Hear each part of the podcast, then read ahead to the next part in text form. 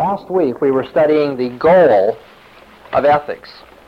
And we began by, uh, well, we had looked at some objections to the Christian position in general, but then we had an introduction to the goal uh, of ethics, uh, what we might call the situational perspective in ethics.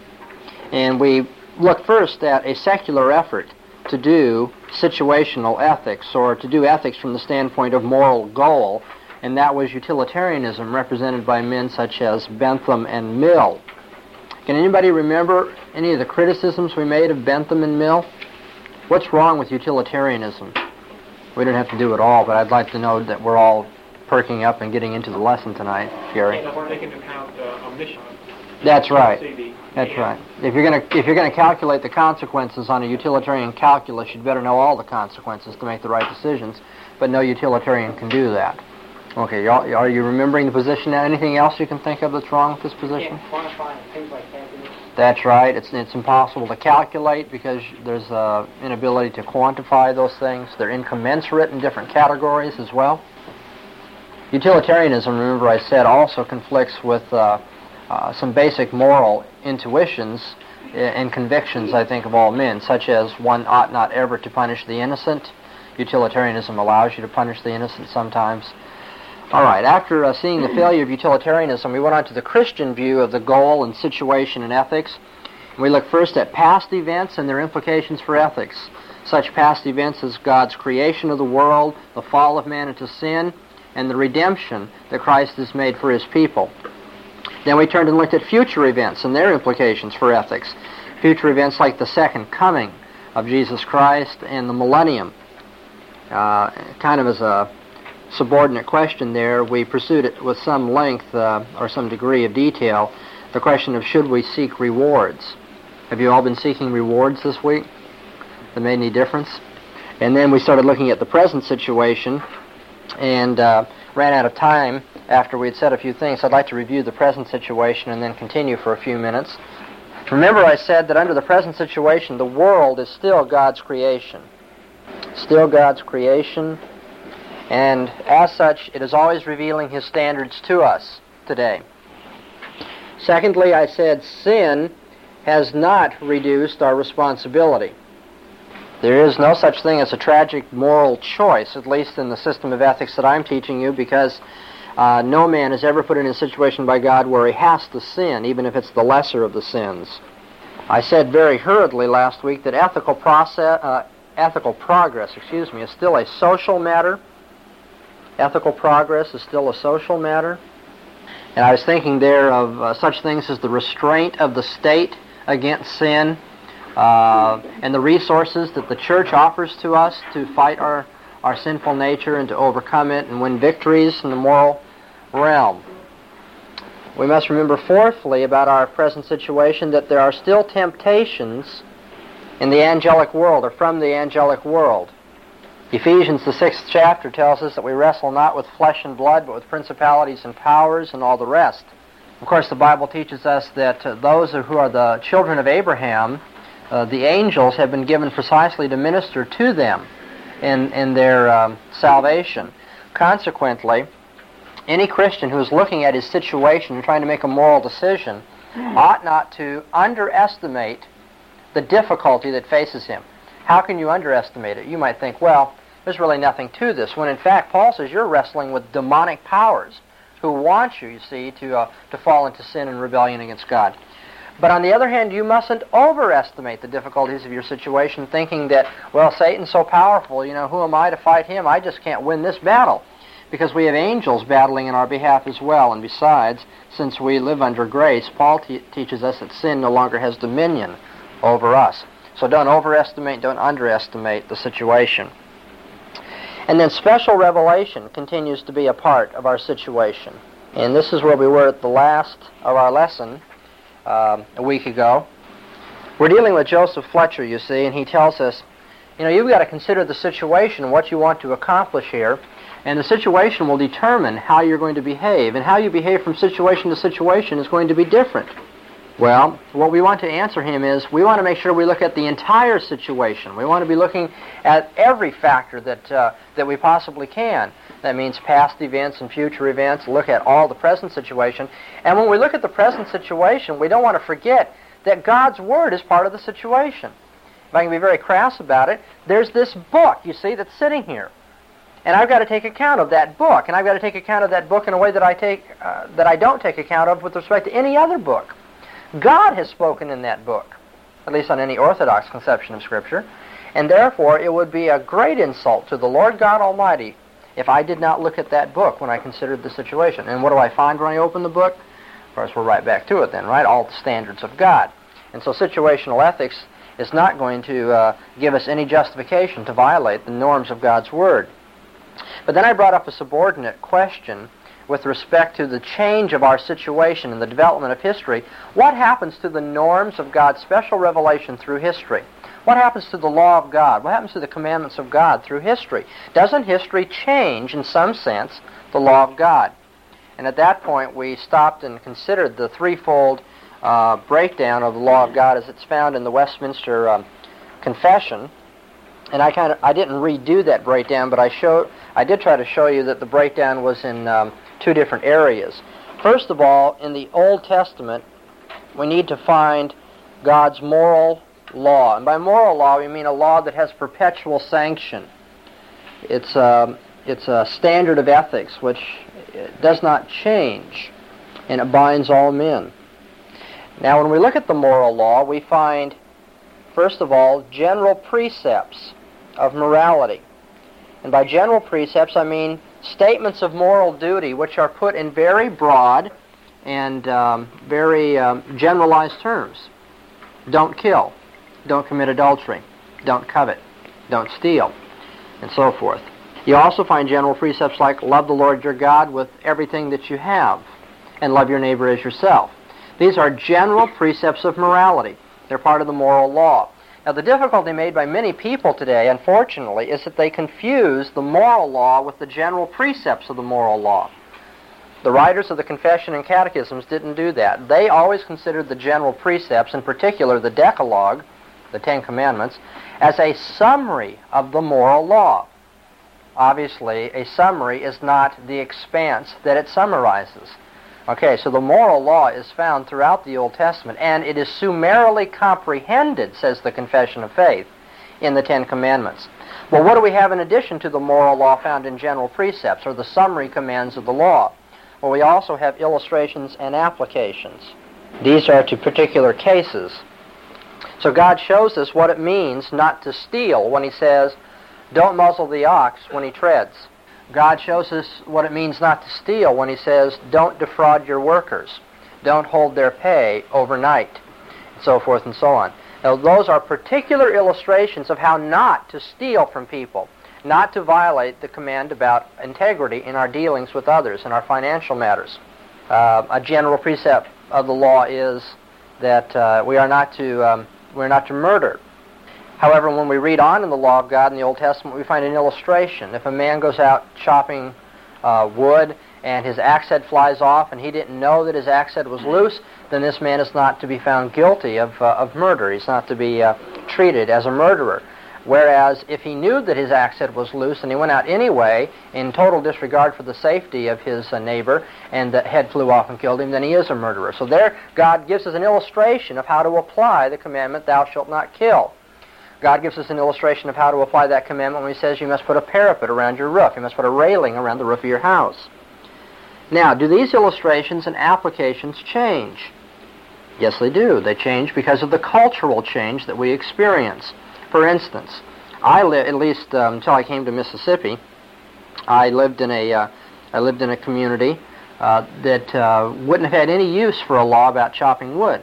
Um, or it would have been very unusual to find that anyway. I lived in a suburban community near Los Angeles, and uh, uh, that that commandment just doesn't have any particular force for uh, you know concrete and uh, freeways and uh, suburban living.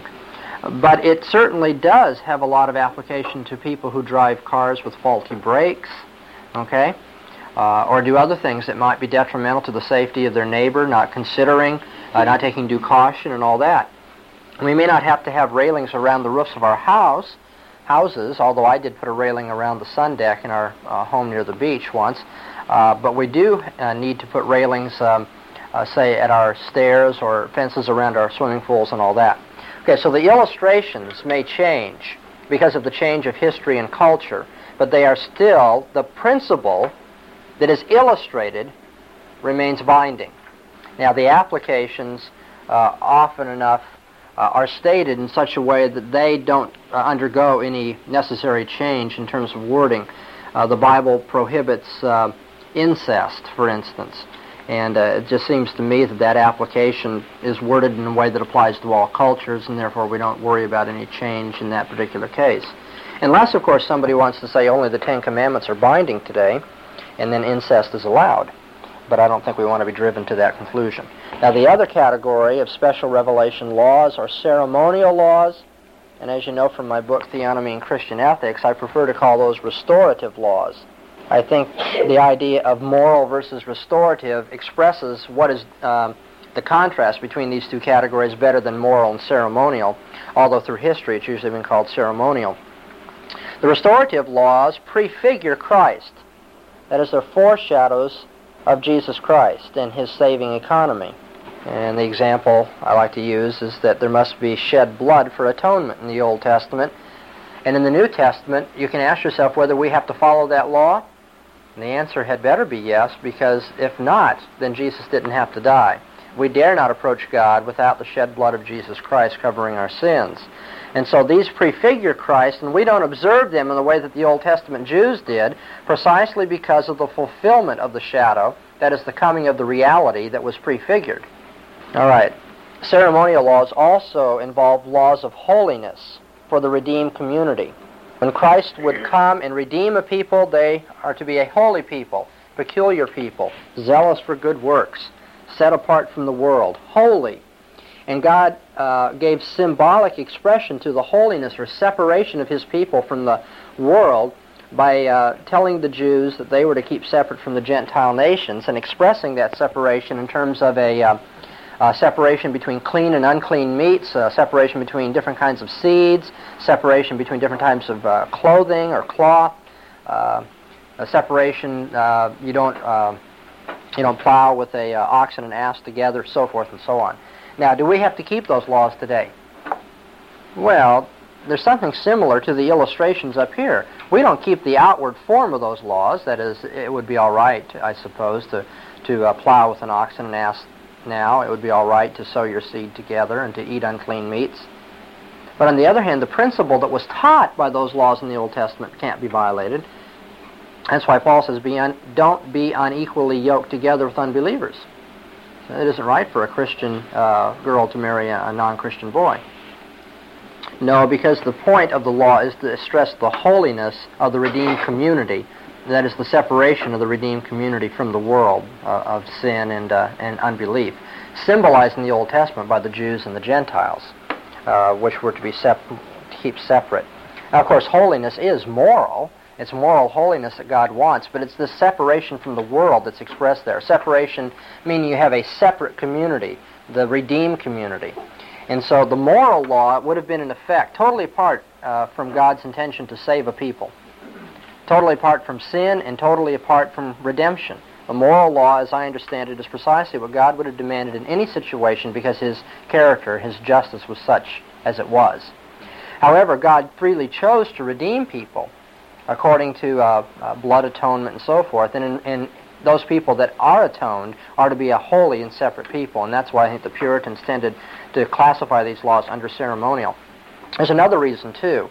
Notice that in the case of the uh, case, in the case of the case laws or the judicial laws of Israel, these illustrations and applications, if we live in a situation where the illustration still applies, we are still to follow that law just the way it's worded. Um, I believe I was under obligation to put that railing around the sun deck, uh, uh, the roof of the place we lived in near the beach, uh, to protect human life.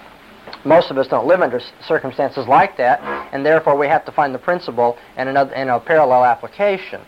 But when it does come, you know, up that we can uh, do that sort of thing, we are obligated to do it. That isn't true in the case of the holiness requirements the Old Testament. You see, that's why these don't go, come up here under moral law.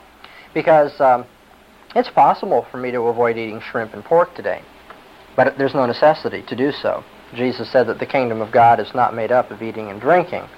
And uh, in fact, when Jesus uh, was teaching the Pharisees that his disciples didn't have to wash their hands before they ate, you had the parenthetical remark that apparently I think comes from Peter and through Mark that thereby he made all meats clean when he said that it's not what goes into a man that defiles him, but rather what comes out of him. So it's not it's not necessary to follow those laws even in their outward expression today, whereas it could be necessary to do so if I was in a parallel situation. In the case of the case laws or the moral law, God. Is it always the illustrations? Are there some of these are very difficult to uh, ferret out the principle, or or in uh, or most of them are all been pretty much uh, delineated. No, I don't think that all of them are obvious. Some of them are still very vague. Uh, I should say some of us are still very vague. Uh, they are not so much vague, but uh, we're certainly having a, a, hard time in the modern world uh, using um, the Word of God properly when it comes to some of these laws. And by the way, it's my own personal opinion, that's part of the reason why there's such a flap and controversy over theonomic ethics today. That's because a lot of people, not understanding how to use some of those laws, assume, well, they must be abrogated then. Or uh, hearing that we believe, or that I believe, that every Old Testament law, we must pay attention to it and abide by whatever it teaches us, uh, assumes that that means a literal following of, following of these laws, or uh, they imagine in their minds a false application of those laws and then try to say that's the theonomic view. And so, I mean, a lot of confusion and I think unnecessary strife has been engendered by that very fact. We're going to be studying this later on tonight, but uh, in Hebrews, the fifth chapter, I think you see uh, the answer to your question about the difficulty of applying some of these laws. In Hebrews chapter 5, you'll recall that uh, the author has been speaking about Melchizedek and his priesthood. And in verse 11, he says, Of whom, that is, of Melchizedek, we have many things to say and hard of interpretation. See, and there you say, well, yeah, you see, the Word of God just has some really tough points in it. That isn't what the author's saying. They're hard of interpretation, seeing that you have become dull of hearing. And if I might make my moralistic point here before I go on, I think for well over a hundred years the Church of Jesus Christ and the Reformed community has become very dull of hearing the Old Testament. For when by reason of time you ought to be teachers, you have need again that someone teach you the rudiments of the first principles of the oracles of God, and are become such as have need of milk and not of solid food. For everyone who partakes of milk is without experience of the word of righteousness, because he's a babe. But solid food is for the full grown men, those who by reason of use have their senses exercised to discern good and evil.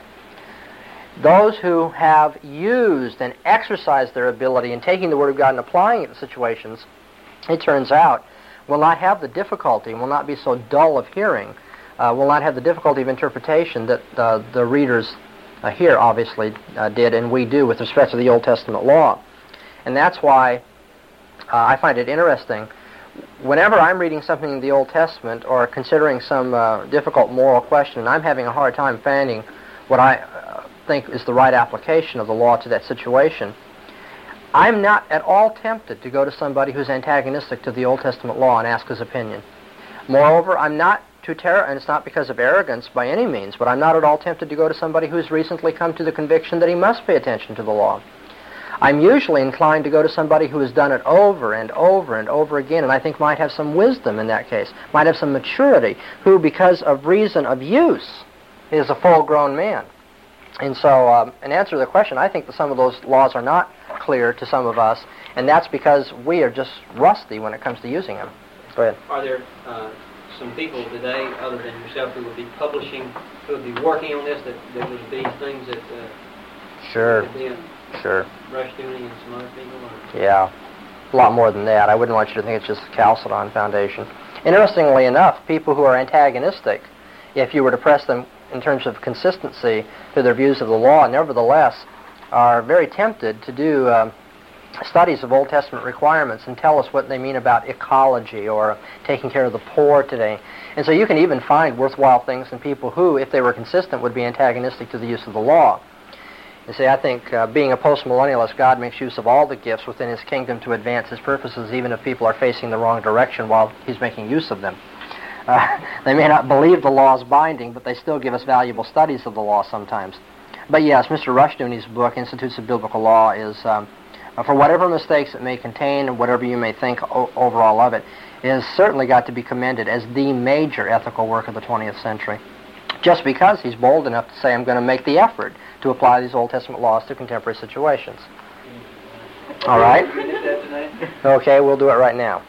Okay? I won't do it in terms of looking at the passages, but I'll just give you a rough outline. The Levirate institution, uh, even before the calling out of God's people, the Jews, uh, was apparently in the ancient world a way of guaranteeing that a man would not lose, that a man's family would not lose his inheritance.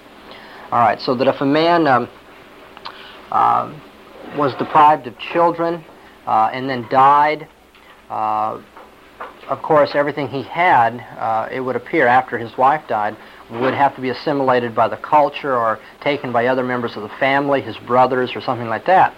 And so it was understood in the ancient world that it was an obligation of the man's brother, if he had a brother, to go and raise up children through the uh, widow, so that those children would continue the man's name and continue his fortune, his inheritance, whatever he had. Now, when God called the Jews, that I believe it is a, it is a pre-Mosaic um, uh, institution. Uh, we see that uh, earlier than, and we see it in the book of Genesis, uh, at least in one case. However, uh, when God calls out the Jews, there's a specific revealed institution called the Levirate institution, whereby um, after the Jews inherited the promised land, if a man died without having sons to inherit his plot in the promised land, then his brother would raise up seed through the widow so that that man would not lose his place. And so that family would not eventually be wiped out in terms of their inheritance that God had offered. But now, what did I say in yesterday's sermon about the inheritance of the Old Testament? It was but a shadow of the kingdom of God to come. In the New Testament, we find no interest in the soil of Palestine. Uh, I don't care, how, you know, whatever the premillennialist says, you will not find any interest in repossessing the land of Israel. But you'll find plenty of interest in what the Old Testament taught, uh, the promise of Abraham, uh, that he would be an heir. Uh, interestingly, Paul says about that, he, uh, you might think Paul had forgotten his Old Testament. Abraham was to be an heir of the land of Palestine, Canaan. But when Paul speaks of it in Romans 4, he says Abraham was promised to be an heir of the world. And when the book of Hebrews speaks of Abraham, it says Abraham didn't by any means inherit what God had said. Why is that?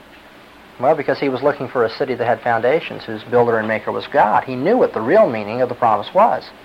Consequently, in, in 1 Peter chapter 1, uh, any number of other places, Ephesians chapter 1, you'll find the uh, authors of the New Testament teaching that we are the legitimate heirs of Abraham and that we who are in the kingdom of God have the promised land because of the hope of heaven that lies before us. Consequently, with the passing away of the significance of the soil of Palestine, which was the inheritance to every Jewish family, so also passes away the significance of the law that guaranteed one's physical possession of that plot of ground in Palestine. So the Levirate institution was a, a good il- illustration of a law that passes away with the state of Israel itself. Does that mean that it teaches us nothing today?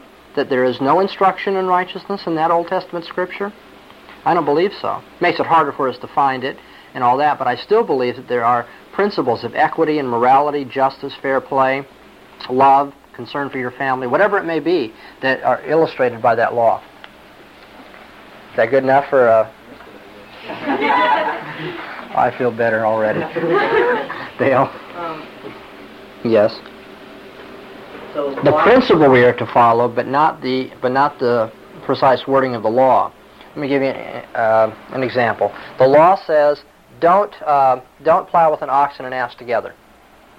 Okay, now if I'm a farmer and I happen to own an ox and an ass and I have a field and all that, I do not believe that I have to avoid today. Now maybe I'm wrong. I, you know, I'm assuming this is a good illustration. Some of you might refute it, but it seems to me that that law does not have to be followed in terms of that outward uh, wording today but that the principle of that law does have to be followed anytime I have an opportunity, well, it's not really an opportunity, anytime I have a temptation to be improperly uh, united with the uh, world of unbelief and sin.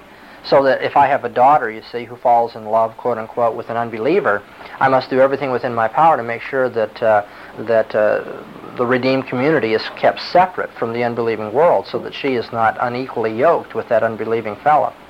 So the principle still applies today.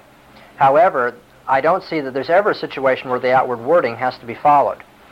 Now, what's different about the case law is that the principles apply today, but where the outward situation is the same, we must still follow them. So that I do have to put a railing around my roof, roof provided I do. Um, uh, it's been a long day. Uh, provided I do have a roof where I uh, entertain people and there's a threat to human safety. That make sense? Yes. Why wouldn't, why can't you just say that that was just merely a principle for the Old Testament Jews to follow, to the ox? God meant back then for them literally not to plow with an ox and an ass. And Are, you suggesting that, the too. well, they did have to follow the principle. the principle and the- the Exactly. They had to follow, that's, that's a good point. I'm glad you put it just that way. In the Old Testament, they had to follow the principle and the literal wording. And somebody might say, why? Precisely because these are symbols of a coming reality, symbols of the fact that the church will be separate from the world. Moreover, to a church underage, in its minority, in its immaturity, the Jews were constantly reminded that they had to be kept separate from the Gentiles. And even with the constant reminders, you'll recall, they didn't do so well.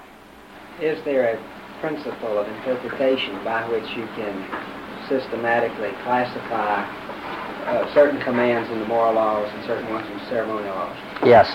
What is it? Well, because of uh, our failure of use, I can't state it just now.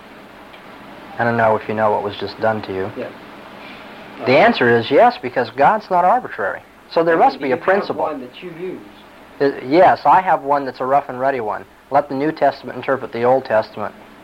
And then when you see how the New Testament is treating certain Old Testament laws, laws which fall into the same general cl- uh, classification may be similarly treated.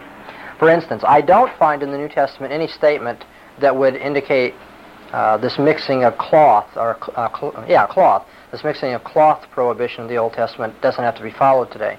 But I do find statements in the New Testament about I don't have to worry about the mixing of my uh, plowing animals, and I don't have to worry about the mixing of clean and unclean meats. Now, if the Old Testament law about not mixing different types of cloth served the same purpose, which I can prove, I think, that it did, then I may similarly treat it on the uh, uh, model of what the New Testament did with those other kinds of laws. But if I, if, as to there being a system, uh, a principle, so that you could go home and if you had enough time, you could work them all out by tomorrow morning, there is such a principle. I'm not sure that any of us are sanctified enough to state it, however. I think we're all kind of rough and ready at this sort of thing. Thought I saw some other hands. You ready to go on? All right. Let me make a few more comments about these distinctions uh, within the law of God in terms of situational morality, the change of situation, and uh, that sort of thing. Now, the Confession of Faith divides these laws into three categories. Uh, the categories, it turns out, are really two uh, ethical categories, moral and ceremonial, and then the moral category is broken down into two literary categories, uh, judicial laws and general precepts, or summary laws. Uh, but nevertheless, you have these two overall categories and three mentions of uh, uh, different types of laws in the confession. Anybody tell me where in the Bible that distinction is found? One more appeal. Can anybody tell me where in the Bible that distinction is found? All right, I don't want to be embarrassing to you all, good Presbyterians that you might be, but uh, do we follow the confession or the Bible? Be careful how you answer that now. In most cases, hopefully, we can say both. But now, what if it turned out that that division was not a biblical division? Would you still believe it? Is the doctrine of the Trinity a biblical doctrine? Ah, yes and no. What we express in the doctrine of the Trinity is also expressed in the Bible, but not in the same way. All right, I believe that what the confession expresses by these three divisions of the law is basically true to the thrust of the Bible, but it's not taught in the Bible. It's not clear exegetically whatsoever, either in the way that the Old Testament is broken down into chunks of material or in terms of anything that the Bible says about itself to divide up the types of laws we find. In, fi- in fact, you'll find in the New Testament often enough the law is spoken of as just one unit, the law, with any, uh, without any great effort to distinguish case law from uh, general precept. I do have one New Testament passage where I think the ceremonial law is broken out in a separate category. Um, uh, we'll talk about that later. But nevertheless, for the most part in the New Testament, the law is a unit without concern for a confusion between different types of categories. And therefore, whatever we say in terms of the continuity and the discontinuity between Old and New Testaments with respect to the law of God must be said about the whole law. Is the whole law abrogated in the New Testament? If you read the New Testament, you'll find Paul applying ceremonial precepts. You'll find Paul and any number of writers applying directly case law illustrations, and you'll find them citing over and over again uh, precepts from the Decalogue. So can we say that the law is abrogated in the New Testament? No, you can't say that it's abrogated in the New Testament. On the other hand, do you want to say that the law of God continues without any alteration after the coming of Christ? No, you don't want to say that either. So we are forced uh, whatever you may think of the confession, we are forced to say there is continuity and discontinuity in the law of God. And that continuity and discontinuity must apply in some sense to all of these categories. Well, let's begin with the, um, with the ceremonial law. What is the discontinuity in the ceremonial law? Anybody? Ted? What's that? Form of sacrifice. Form of sacrifice? We don't keep the uh, outward form of sacrifice that the uh, Old Testament indicated, you mean? Okay, what about the, the, the, dietary laws? Do we have to keep the dietary laws in, in the outward sense that we don't eat pork and shrimp? How about the calendar of feast? Is calendar of feast binding on us from the Old Testament? No. But now, are these laws authoritative for us today? See, we've seen discontinuity. Is there also continuity? Yes. As I've said, no man dare approach the presence of God without sacrifice. And in this age, that sacrifice can be only the sacrifice of Christ sacrifice of bulls and goats was never satisfactory and will never even be accepted as a, in a provisionary way in this age. So there is definite continuity and discontinuity. How about the moral law?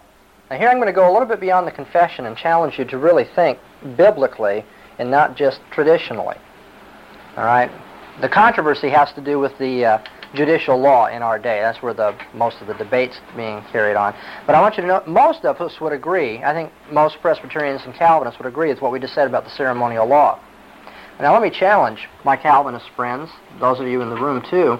If you believe that the law is a unit in the sense that I've indicated, and if you believe there's continuity and discontinuity, well, do you believe that there's continuity in the moral law? Oh, yeah, obviously. Paul says don't steal. The Old Testament says don't steal. We aren't to steal today. Do you believe that there is discontinuity. Can anybody think of any way in which the moral law is different today? No, no. We're talking. Uh, okay, when I said moral law, I meant the general precepts, not the case law illustrations. How's the moral law different today? Do we have a stronger motivation to keep the moral law today? Is motivation part of ethics? Yes. Consequently, there's a difference with respect to the law. Is the moral law as much a curse and threat to us ultimately today? As it was to the Old Testament Jew? No, it's not. Because of the accomplishment of salvation, redemption by Christ, uh, the moral law which was ordained unto life, it became in fact a schoolmaster leading us to Christ, has had some of that um, oppressive nature removed because of the sweetness of our salvation and the power Holy Spirit gives us to keep it. So it's not as much a threat and a curse to people today. Because our sins are forgiven, in fact, the law is more of a delight to us. Now let me offer you one more very important point. Because you see, I believe in progressive revelation. I don't believe in moral evolution, but I do believe in progressive revelation. You all know the difference between the two? Some of my opponents don't. The fact that God teaches us, you know, elementary truths and then elaborates on them, and there's a progression, epistemologically speaking, a progression in the clarity of our understanding and the information given to us does not mean that what God said at the beginning and what God says at the end of this process conflicts. The fact that God is showing himself more and more as his people mature through the ages, if you will, the fact that God is showing himself better and better or giving more and more information about himself does not mean that God's moral character is changing. And yet one of the uh, key arguments against theonomic ethics, well, it's not a very key argument, it's, it, it's a sloganized argument, is that uh, theonomists don't believe in progressive revelation. And that is concluded because theonomists don't believe that there's a change in the moral principles by which God governs the world. That doesn't mean that God doesn't teach us those principles, you see, with more and more light and understanding as the ages go on.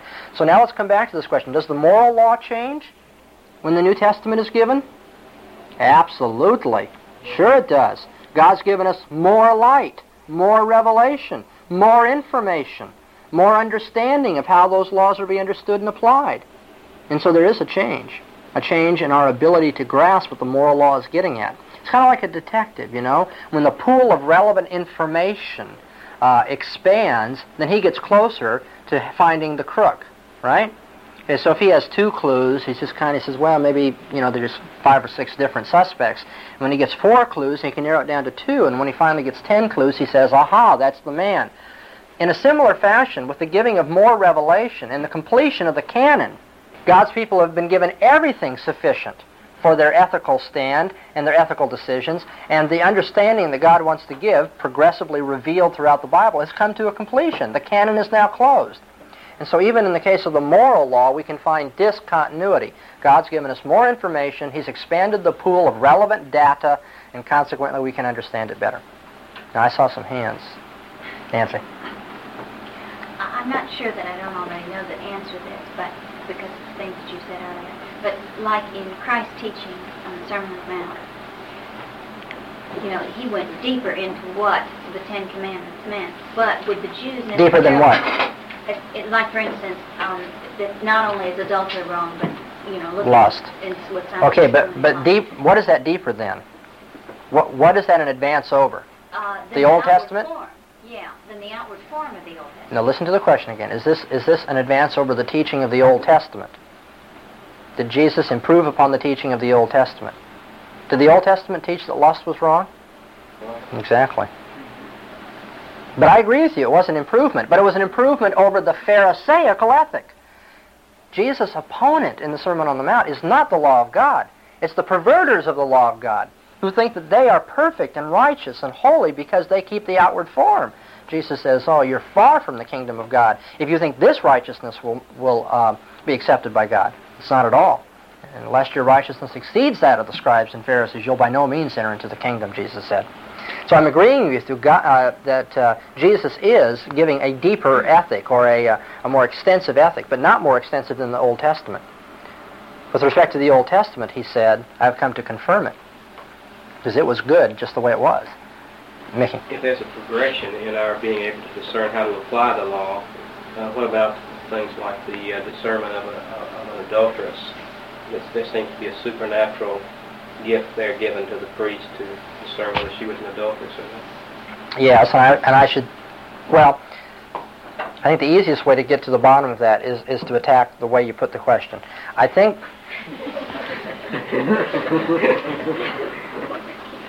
Should we discuss the way you put the question instead of attacking it? Uh, you mentioned the priest having an ability to discern the adulteress, and I'm not sure that's true. I think God, through a special revelatory device, enabled the priest to discern an adulteress by this uh, uh, technique of putting the dust of the temple into the water and making her drink and that sort of thing. And so that's a form of revelation. With the closing of the canon, cessation of miraculous gifts, and the uh, and the fact that God no longer gives special revelation, those uh, those principles must also pass because uh, God's not going to reveal Himself specially. If anything, the advance is in, in that we don't need that kind of uh, technique today. Uh, not that we can find adulteresses, you know, in a more efficient way, you know, uh, but that for some reason that was necessary in the Old Testament as a form of special revelation that's not necessary today. But I don't think the uh, priest had the ability, and I don't think we have a better ability than the priest necessarily. What I mean is that God's given us more revelation, with a greater field to work on now to understand, we can have a, a better uh, and a more clear comprehension of what God requires of us. Well, now let's get on to the to the. Uh, okay, Paul. Can you clear me up? I I got lost back there. I got stuck up back there when you were discussing the Levirate law, and you. oh, you should have spoken up you know, long ago. You were you mentioned why something about why um, we we no longer uh, look for the promised land as far as we're not no longer interested in, in the literal um, owning the promised land. Well, right. We're not interested in the land of Israel as a Land promised land. And and I, I think you're you know, using you're basing that argument on the fact that that um, Abraham wasn't um, looking for the literal um, land of Canaan, but uh, but heaven. Yes.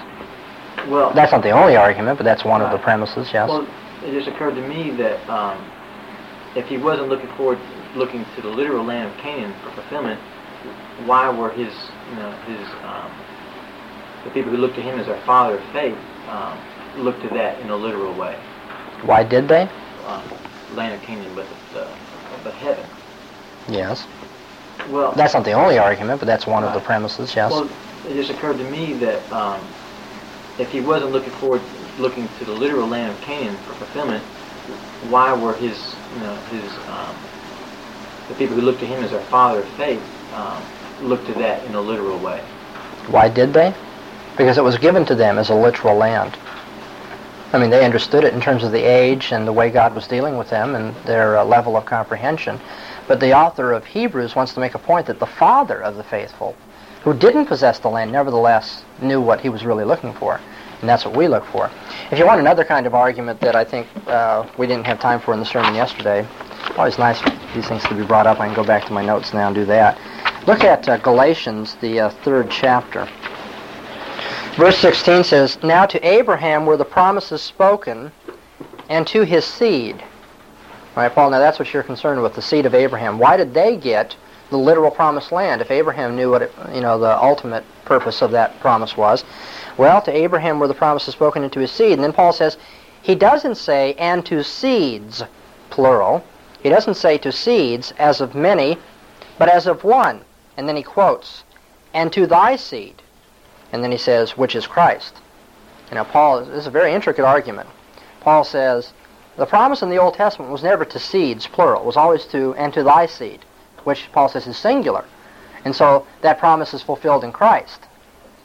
And it turns out that uh, the only place in the Old Te- two places in the Old Testament you'll find this phrase, and to, uh, and to thy seed, is in Genesis 13:15 and in Genesis uh, 17:8. And in both those places, the promise being spoken of is the promise of the land of Canaan. And so Paul says, especially there, he does not say into seeds as of many, but as of one, and to thy seed, the promise to that singular seed of the promised land, which is Christ. Who is the true inheritor of the promised land? Christ. Christ is the one who gives us the inheritance, therefore. Moreover, you'll notice in 2 Corinthians chapter 1, I believe it's verse 20.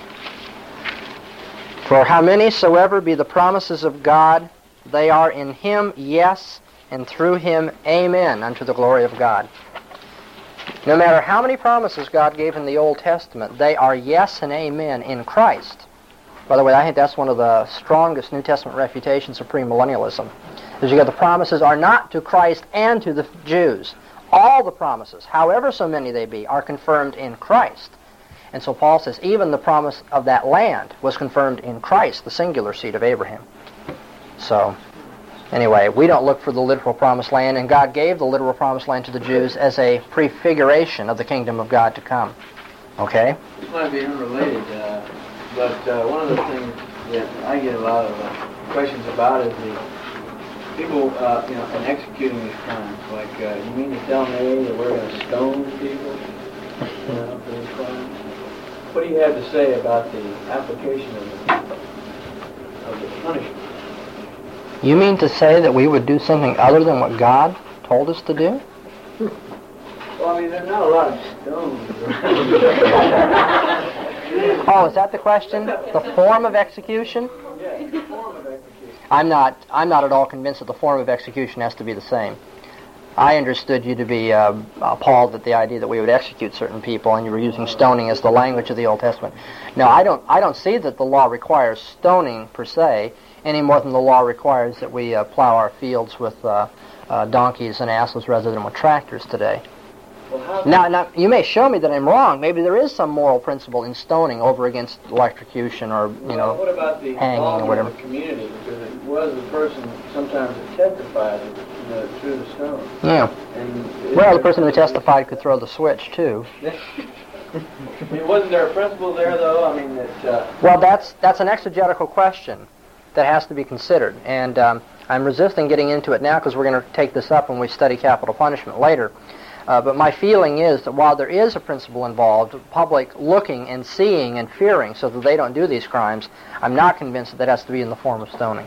You know, there are other ways to accomplish even that end, I think.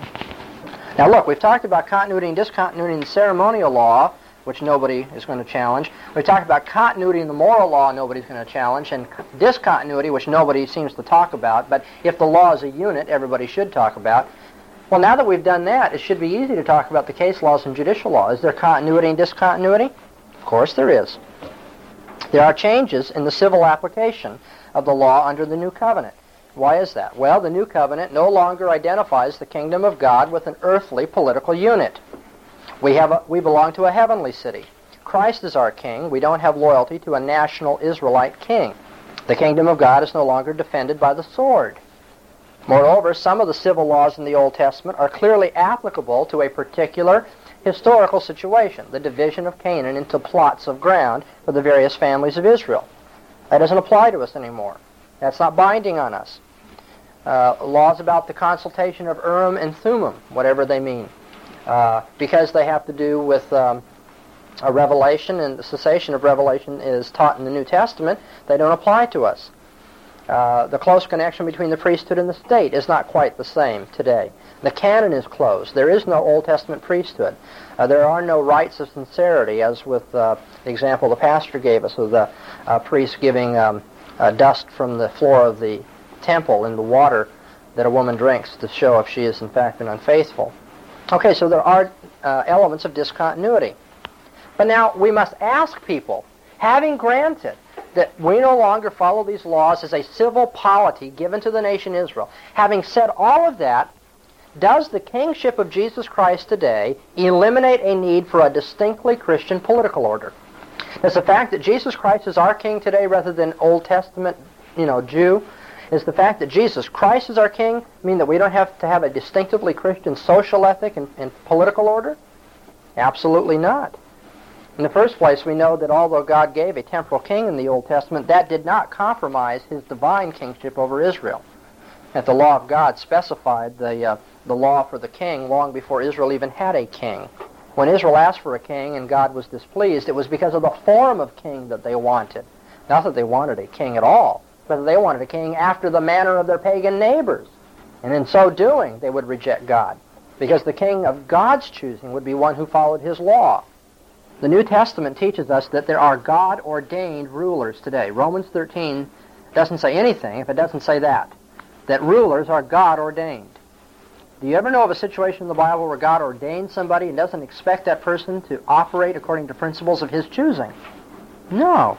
God ordains ministers in the church, just like he ordains ministers in the state. And both ministers have standards of morality to which they are obliged and so I think we have to say we need a Christian order in politics today. Well, where's political wisdom to be found? Where are the principles for political ethics to be found? In the New Testament? Well, a little bit. I don't want to say that it doesn't have anything to say about political ethics. I wouldn't, I wouldn't say that by any means. But it doesn't have a whole lot to say either. It has a lot to say about the need for political ethics, but it doesn't give us much advice. Let me give you a very good illustration. Paul says that the magistrate has the sword and he doesn't bear it in vain because he's the minister of God. Okay, so Paul says it's very important that the way we punish people in society, which is the very heart and core of uh, political ethics, uh, is something that's not to be vain. It's to be something given in service to God. The magistrate is to be a, a minister of God as he uses the sword. Now, where does Paul tell the magistrate where to use the, how to use the sword? He doesn't. At least not directly. A few places uh, indirectly. And that's because Paul assumes that the political wisdom of the Old Testament is sufficient. And he has every reason to assume that if you read the Old Testament.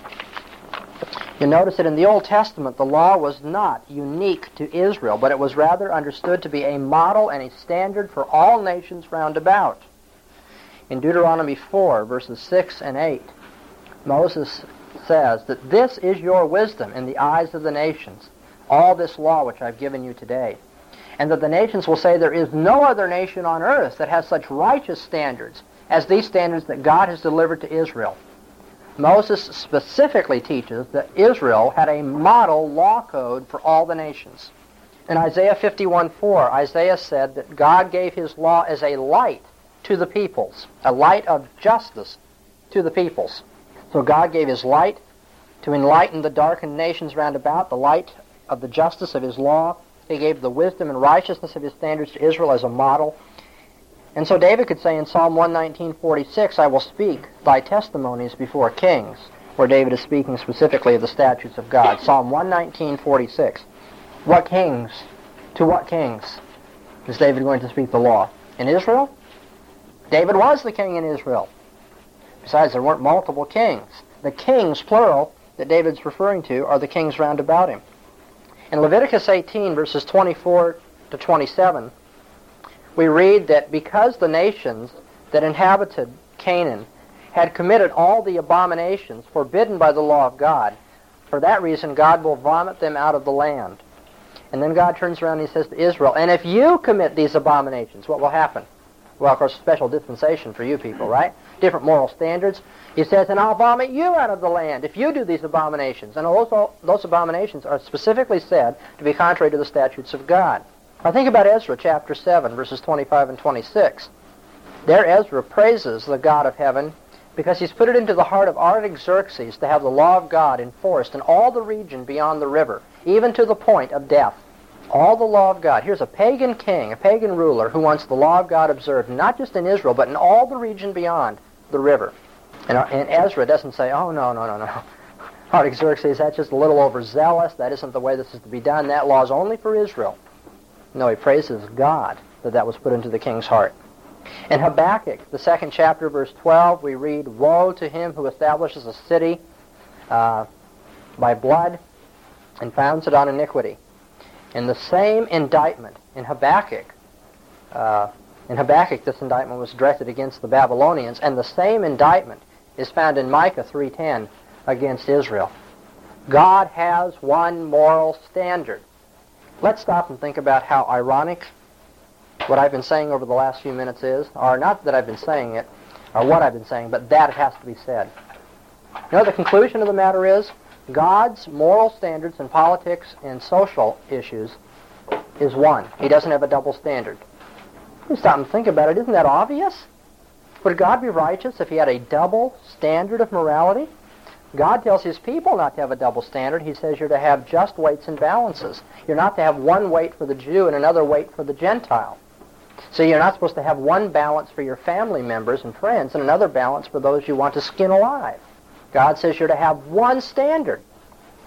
Indeed, the Old Testament teaches that there was to be one law for Jew and Gentile alike. Leviticus 24:22. One standard for the sojourner as well as the Jew. God has one standard. He doesn't equivocate. He doesn't change his mind. Now, of course, we have a ridiculous situation uh, in our country from county to county uh, where you have dry counties and wet counties, right? And I think you probably all know, if, you, if you've lived near that situation, what the first uh, financial establishment over the county line is uh, once you leave a dry county. Right? Or almost the first. Out in California, where it's not a question of wet and dry, often enough it was a question on the 4th of July of where you could get fireworks. You'd have some uh, some cities or counties where you weren't allowed to use them, but you would find, I'm not kidding, the, the sign would say, entering the city of such and such, leaving a city didn't allow fireworks. And the, I mean, right underneath the sign, right there, was the place where you could buy fireworks. Now, is God's law to be reduced to that kind of humorous, absurd farce? No. What is immoral in Israel doesn't become moral over the county line. God has one standard of morality. And thus, God judged the Canaanite tribes the same way he would judge his people when his law was violated. God expected his law to be kept as, you see, the model of wisdom and righteousness and a light of justice in all the nations. David spoke that law before kings. Ezra praised the Lord when kings would follow it. Habakkuk and Micah have the same prophetic indictment, whether it be against Babylon or against Israel. And therefore, Proverbs 14:34 teaches us, in the wisdom literature intended for international uh, application, remember, uh, Proverbs 14:34, sin is a disgrace to any people, right? But righteousness exalts the nation. So I've been saying that the fact that there's discontinuity in what is called the civil law or the judicial law or the uh, case law of the Old Testament doesn't by any means do away with the authority of those laws. For those laws still teach us the wisdom and the principles of morality we need for socio-political ethics today. We must imitate the righteousness of Christ as it's found expressed in the Old Testament case laws. Christ is our king today, and Christ is king over all the nations. All kings will answer to him, and they'll answer to him for whether they keep his law. Now, put that way, I'm not really sure why anybody has all that much difficulty with theonomy, but um, uh, the fact, you know, persist. There is continuity and discontinuity throughout the law because the law is a unit. The categories of law are convenient theological devices, moral, judicial, ceremonial. But in the end, we're accountable exegetically to the teaching of God's Word. Do you have any questions on this section of my lecture material? I, I've got to the end of that particular part. Go ahead, Brad. You mentioned that in some respect the law was not as oppressive to us Yes, in this age yes. as it was in the Old Testament. Could you elaborate on that just just a moment and say in what way it's not as oppressive? Well, we have a greater ability to keep the law than the Old Testament Jews did because of the accomplishment of redemption and the power of the Holy Spirit within us. Notice how Paul in 2 Corinthians 3 and 4 contrast the, the covenants. The one covenant symbolized by the letter of the law and the other by the spirit of the law. Now, that doesn't mean that we, that the Old Testament people had to pay attention to details and we just have this general spirit of the law about us. That means the letter of the law on stones over against the Holy Spirit that writes the law upon our hearts. We, uh, there is, in some sense, a greater ability to keep the law in the in the New Testament, and for that reason, it's less of an oppressive force and curse to God's people today. Is it any less oppressive uh, for the unbeliever? No, no, it's more condemning for the unbeliever today. In fact, it's more oppressive for the unbeliever, and it's less oppressive for the believer. Okay, Wayne. Just a moment ago, you said that the uh, righteousness of Christ was linked with the precepts of the moral law. I must have missed something in your development. What I said is that the righteousness of Christ was expressed in the Old Testament judicial law, and we must imitate the righteousness of Christ. It was just a summary expression. It wasn't a new argument, just a new way of putting it. Sense Christ put to death in his body the laws and regulations and commandments? I point to Ephesians uh, 2.15. Ah, thank you. Ephesians 2.15, that section turns out to be the one place in the New Testament that I'm aware of where the ceremonial law is designated uh, under a particular denomination or literary uh, expression. Let's look at that.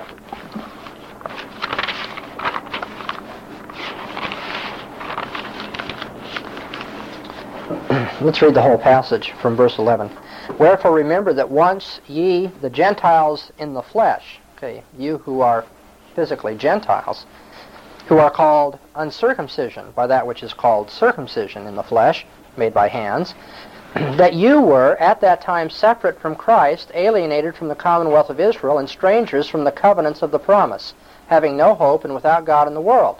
But now, in contrast to the path to this situation where the Gentiles were alienated from the commonwealth of Israel and the promise of God's covenants, but now in Christ Jesus, you who were once far off are made nigh, or made nearby, or brought near in the blood of Christ, or by the blood of Christ. For he is our peace, who made both one. Both what? Both Jew and Gentile. Broke down the middle wall of partition between them. And how did he do that? How did he make Jew and Gentile one? How did he take that wall of partition that separated the Jewish uh, portion of the temple and then the outer court for the Gentiles? How did he break that down? Here's how he did it. He abolished in his flesh the enmity between the Jews and the Gentiles. What was that enmity that he abolished in his flesh? It was the law of commandments contained in ordinances. Christ abolished the law of commandments contained in ordinances. Does he say here that Christ abolished the law of God? No, he says he abolished that system of commandments. Law, nomos, used here in the sense of a force or uh, a category or a system, often enough in Paul. The law of commandments. Of course, if, if that means, if commandments and law mean the same thing here, then what he's saying is he abolished the commandments of commandments. Doesn't make any sense. That's why I think this is the one place we find a, an idea of a system, a, a combined a system of related ordinances. This is the system or law of commandments.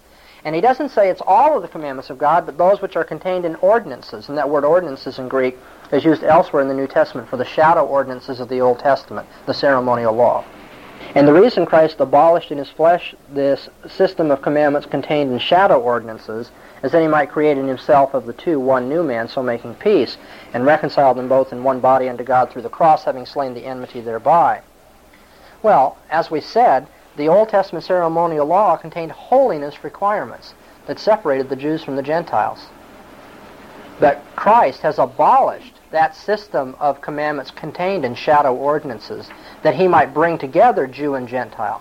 Does that mean that Christ no longer wants a holy people? No, it's just that he doesn't see the division as national. He sees the division as completely moral or on the basis of whether one has faith or not in him. So that's what I think Ephesians is talking about. Do you want to uh, pursue that? No, I, thank you. Okay, Dale.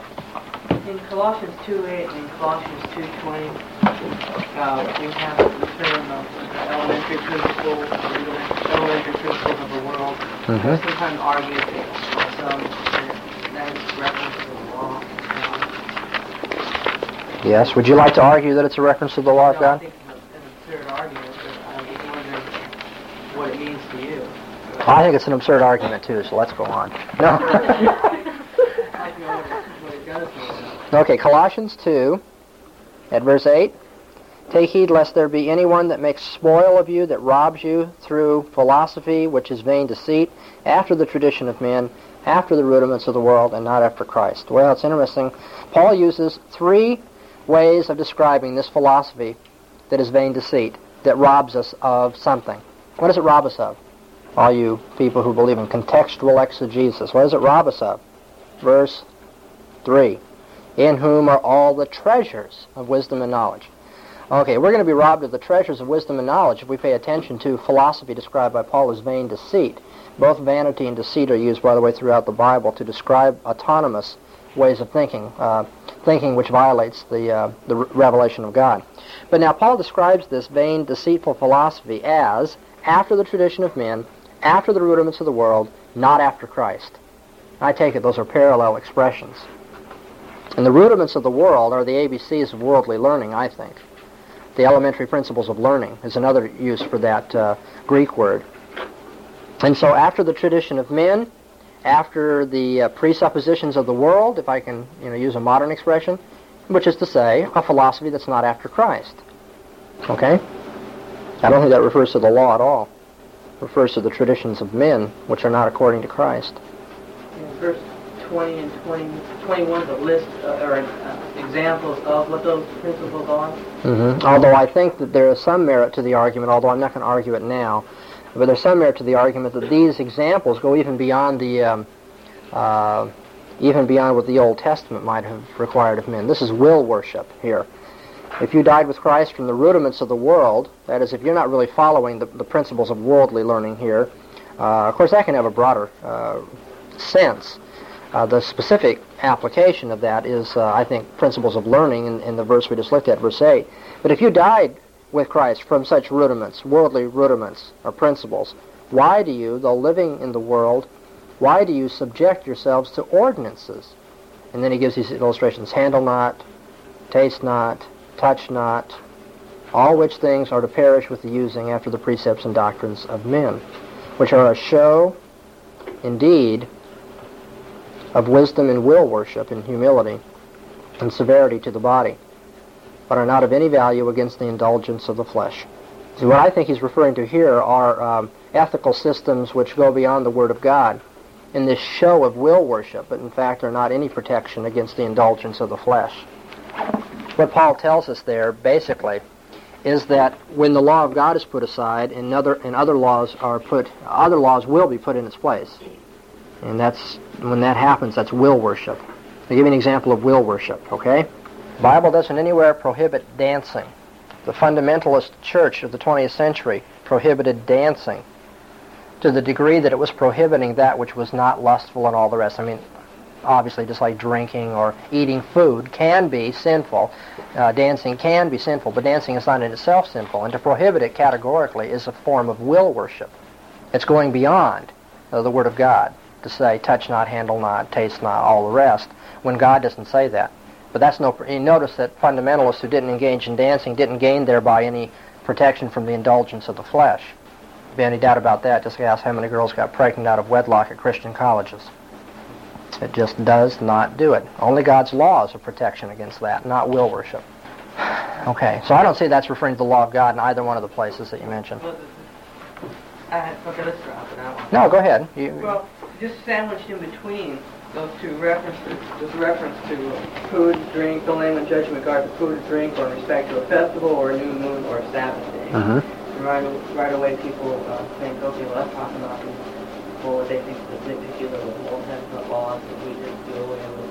Yeah. Well, the things of the Old Testament law. Let's say that Paul is referring to the Old Testament law in all three of those places that you've mentioned. If he is, the, the area of Old Testament law that he's referring to is, in fact, shadow ordinances of the law, which we're not arguing have to be kept today anyway. I mean, so what's the argument prove? It doesn't prove anything contrary to the thesis, and therefore it's irrelevant. However, I think there's merit, as I've already said, to the fact that Paul is talking to ver- about various forms of, uh, of moral systems or uh, uh, philosophical teachings which go beyond the Word of God and the requirement of God's people today. He refers to uh, um, worldly philosophy, he refers to the Old Testament shadow ordinances, and he refers to will worship that goes beyond the Word of God altogether. Tends to complete his argument and cover the field, and I think that's what he's doing. But even if he's not doing it, my point is, nobody can show that he's referring to the perpetual moral law of God. He's referring only to the shadows of the Old Testament, which we don't think have to be kept in the literal sense anyway today. Nancy? I understand there has been um, a lesson lately that uh, would suggest that the Old Testament uh, case laws and specific, the symbolic forms of the law uh, and the keeping of them were, in a sense, to um, act as a kind of assurance for Old Testament believers in the way that the fullness of the Holy Spirit acts as our assurance. Um, would you like to comment on that? I'd like to understand it first. Have my um, explanation of Let- Let's go over this step by step now. Okay. The case law of the Old Testament provided a form of assurance to the Old Testament Yes, believer. That, that by keeping the um, outward forms of the law, um, a believer felt more assured More sure of what? of his salvation, of his being faithful to God, and therefore God being faithful to him. Is that different in the New Testament? Does the Bible teach us that to the degree that we are obedient to God's Word, we'll have greater assurance of our salvation? No? No, I think it does. Oh, that's what I'm saying. It's not that. It's not different. That's right. So, does the... Uh, Well, okay. I, I don't want to I express too much just wanted to be emotion here. Most of these arguments, I mean, you see, you've got to show discontinuity of an you know exegetically based sort that will teach contrary to the theonomic thesis. Now, we don't even have the first step of that kind of argument here because it's, there's no discontinuity. The obedience to the law in the Old Testament was an attestation to one's redemption, and, and obedience today is uh, attesting to one's uh, salvation. And what does James say in chapter 2 about faith and works and all that? And, so, and what are works for James? What are the works that James wants us to keep in chapter 1, verse 25? He says you're to be a doer of the word and not hearers only. You know, just like the man who looks into the perfect law of liberty. Okay, he's, referring to the law of God, which is perfect, the perfect law of liberty. And we aren't to be just hearers of it, but doers. And if we are doers, then that attests to our faith, doesn't it? So, I mean, if that's what the guy says is true of the Old Testament, I say that's right, and it's true of the New Testament. So let's go on. Now, where's the argument? The argument would have to implicitly be something like this. They needed an outward way of obedience to be assured of their salvation, and we can just have kind of an inward holiness that assures us of our salvation. Well, I don't for a minute trust this inward feeling sort of stuff, you know? I get indigestion from cornflakes sometimes. no, no. Nah. Besides, John puts it very well, doesn't he? In 1 John chapter 2, verses 3 and 4.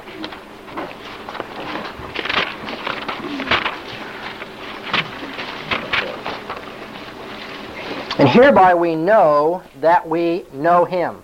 What does it what what does it mean to know God? Anybody want to give a short discourse on that? Biblical exegesis. That's a broad category, but in its in its uh, deepest form, it means to be in a covenantal relationship of blessing with God. Jesus said in John 17, verse 3, isn't it? And this is life eternal, that they know thee. Okay. And so John says, remember it's in John's Gospel we learned that the knowledge of God is salvation, and hereby we know that we know him. Here's the assurance that we're saved if we keep his commandments. All right, and he that saith, I know him, and keepeth not his commandments is a liar, and the truth is not in him. I think that's how I'd answer that argument. We better keep the law if we want to know that we're saved.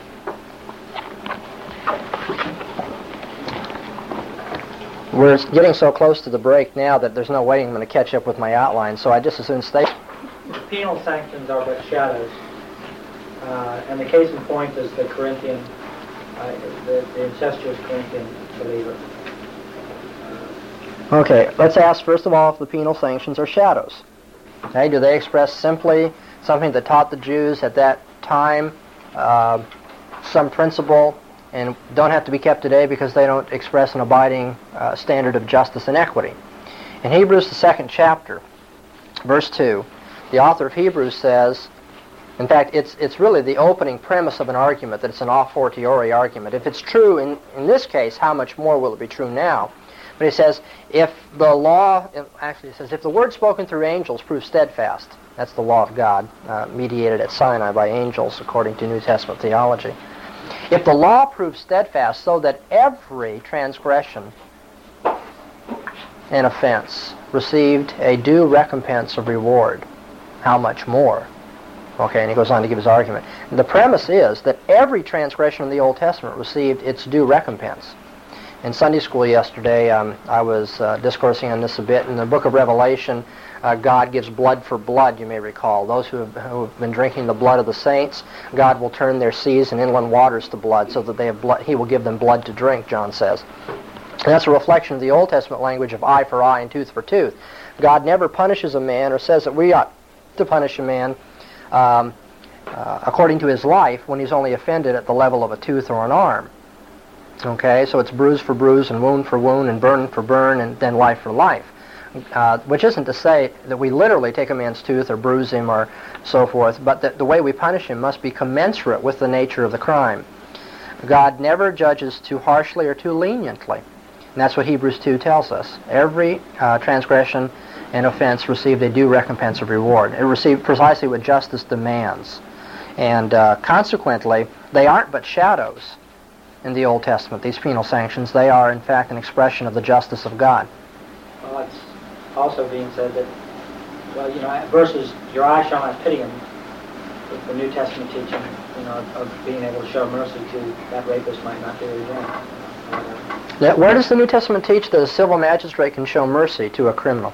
Well, the idea being that he's a Christian now, and so now he knows that he should employ that. Well, I know the idea. I said, where does the New Testament teach that idea? I don't believe anywhere. Oh. Yeah, well, that, that certainly hangs up the argument a bit. W- what we're saying is this is an autonomous idea, that it's a law coming from oneself and not a law coming from God. Boy, those hands went up quickly there. We'll come back to that in a minute. Um, in the New Testament, I don't see that there's any mitigation of the penal severity of the Old Testament. Paul said, if I've done any of these things of which I'm accused and am worthy of death, which is precisely the language of the Old Testament for a capital crime, worthy of death, I refuse not to die.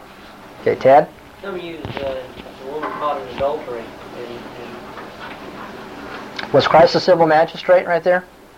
Hmm. So even if he was remitting uh, the death penalty for her, he wasn't doing so as a civil magistrate, was he? In other words, even if I grant the premise of my opponent, his conclusion doesn't follow from the premise, which I think is usually an embarrassing situation to be in. But the premise isn't true. Christ asked that the woman taken in adultery be given precisely the demands of the law.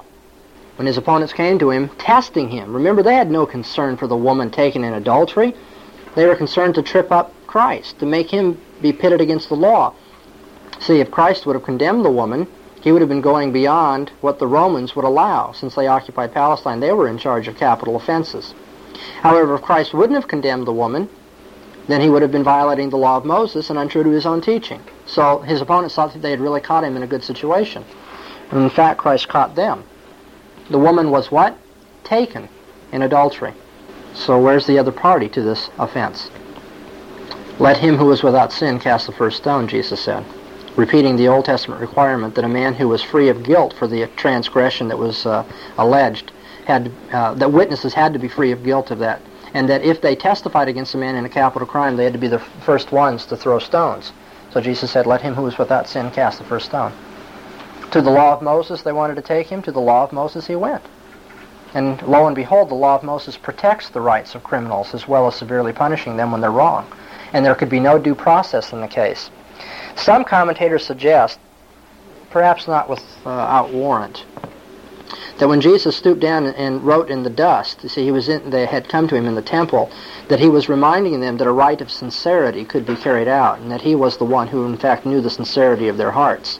How did these men know that she was an adulteress? I don't want to be crude, but I think, frankly, they probably had made use of her services. No, no man was brought, and so Jesus said, "All right, the one, which one of you here is free of guilt? You cast the first stone." And so Jesus looks down, he looks up, they're gone, and he says, "Where are your accusers?" Does any, do any of the opponents of theonomic ethics believe that we ought to execute people without witnesses against them? And this is the third level of argument. Even if you forget all the rest, the fact is nobody would accuse the woman. Was Jesus expected to have her executed without due process? Without any witness against her? The same Jesus who said at the mouth of two or three witnesses shall everything be established? No. And so what did he say? He said, Go and do what? Sin no more. Jesus knew she was guilty. He warned her not to sin, told her not to, exhorted her not to. But there was no civil penalty for the obvious reason that there were no witnesses against her. So I don't see there's any mitigation of the penalty there at all. In fact, Jesus said, let's go to the law and we'll carry it out if you're ready to do it. But they weren't ready. One argument that I get from the antagonists against God's law is the situation of uh, David. Now, you've heard that many times. I want an expert answer. I'm doing for our answers, bro. Let me answer it very quickly. Um, how do you know that David was guilty of that crime? Well, he admitted to it. Well, Where, where did he admit to that? well, when he was confronted by Nathan, Oh, how did Nathan know? the Spirit of God revealed it. Ah, can you can you can you go into court and claim that God told you something, and that's your testimony against the man? There wasn't a Bible that testified against David in that day. I'm ta- I'm asking, who were the two witnesses against David? Well, Not Nathan. Nathan didn't. Te- Nathan was not a witness to the crime. Wit- Nathan was told of the crime by God, just like you are told, and I am told. And David, you know, repents, and we see that, and we know what he's repenting of. But the fact of the matter is, there were not two witnesses to that, and there was no way David could have been executed, even if that was the mind of God for that situation. Again, over and over again, people who presume to know what the law requires go about giving us these counterexamples, when in fact they don't have any interest in knowing what the law requires, because when you do, you find out it was never violated. Okay. I mean, the actual application of theonomic principles there would probably be, in some ways, in some cases, a lot fewer convictions than right now because of, of laws, uh, because, you know, in terms of hearsay and, Yes. and uh, in terms of, for example, homosexuality. There's times when you, you kind of know if somebody's a homosexual, you can't prove it. Okay.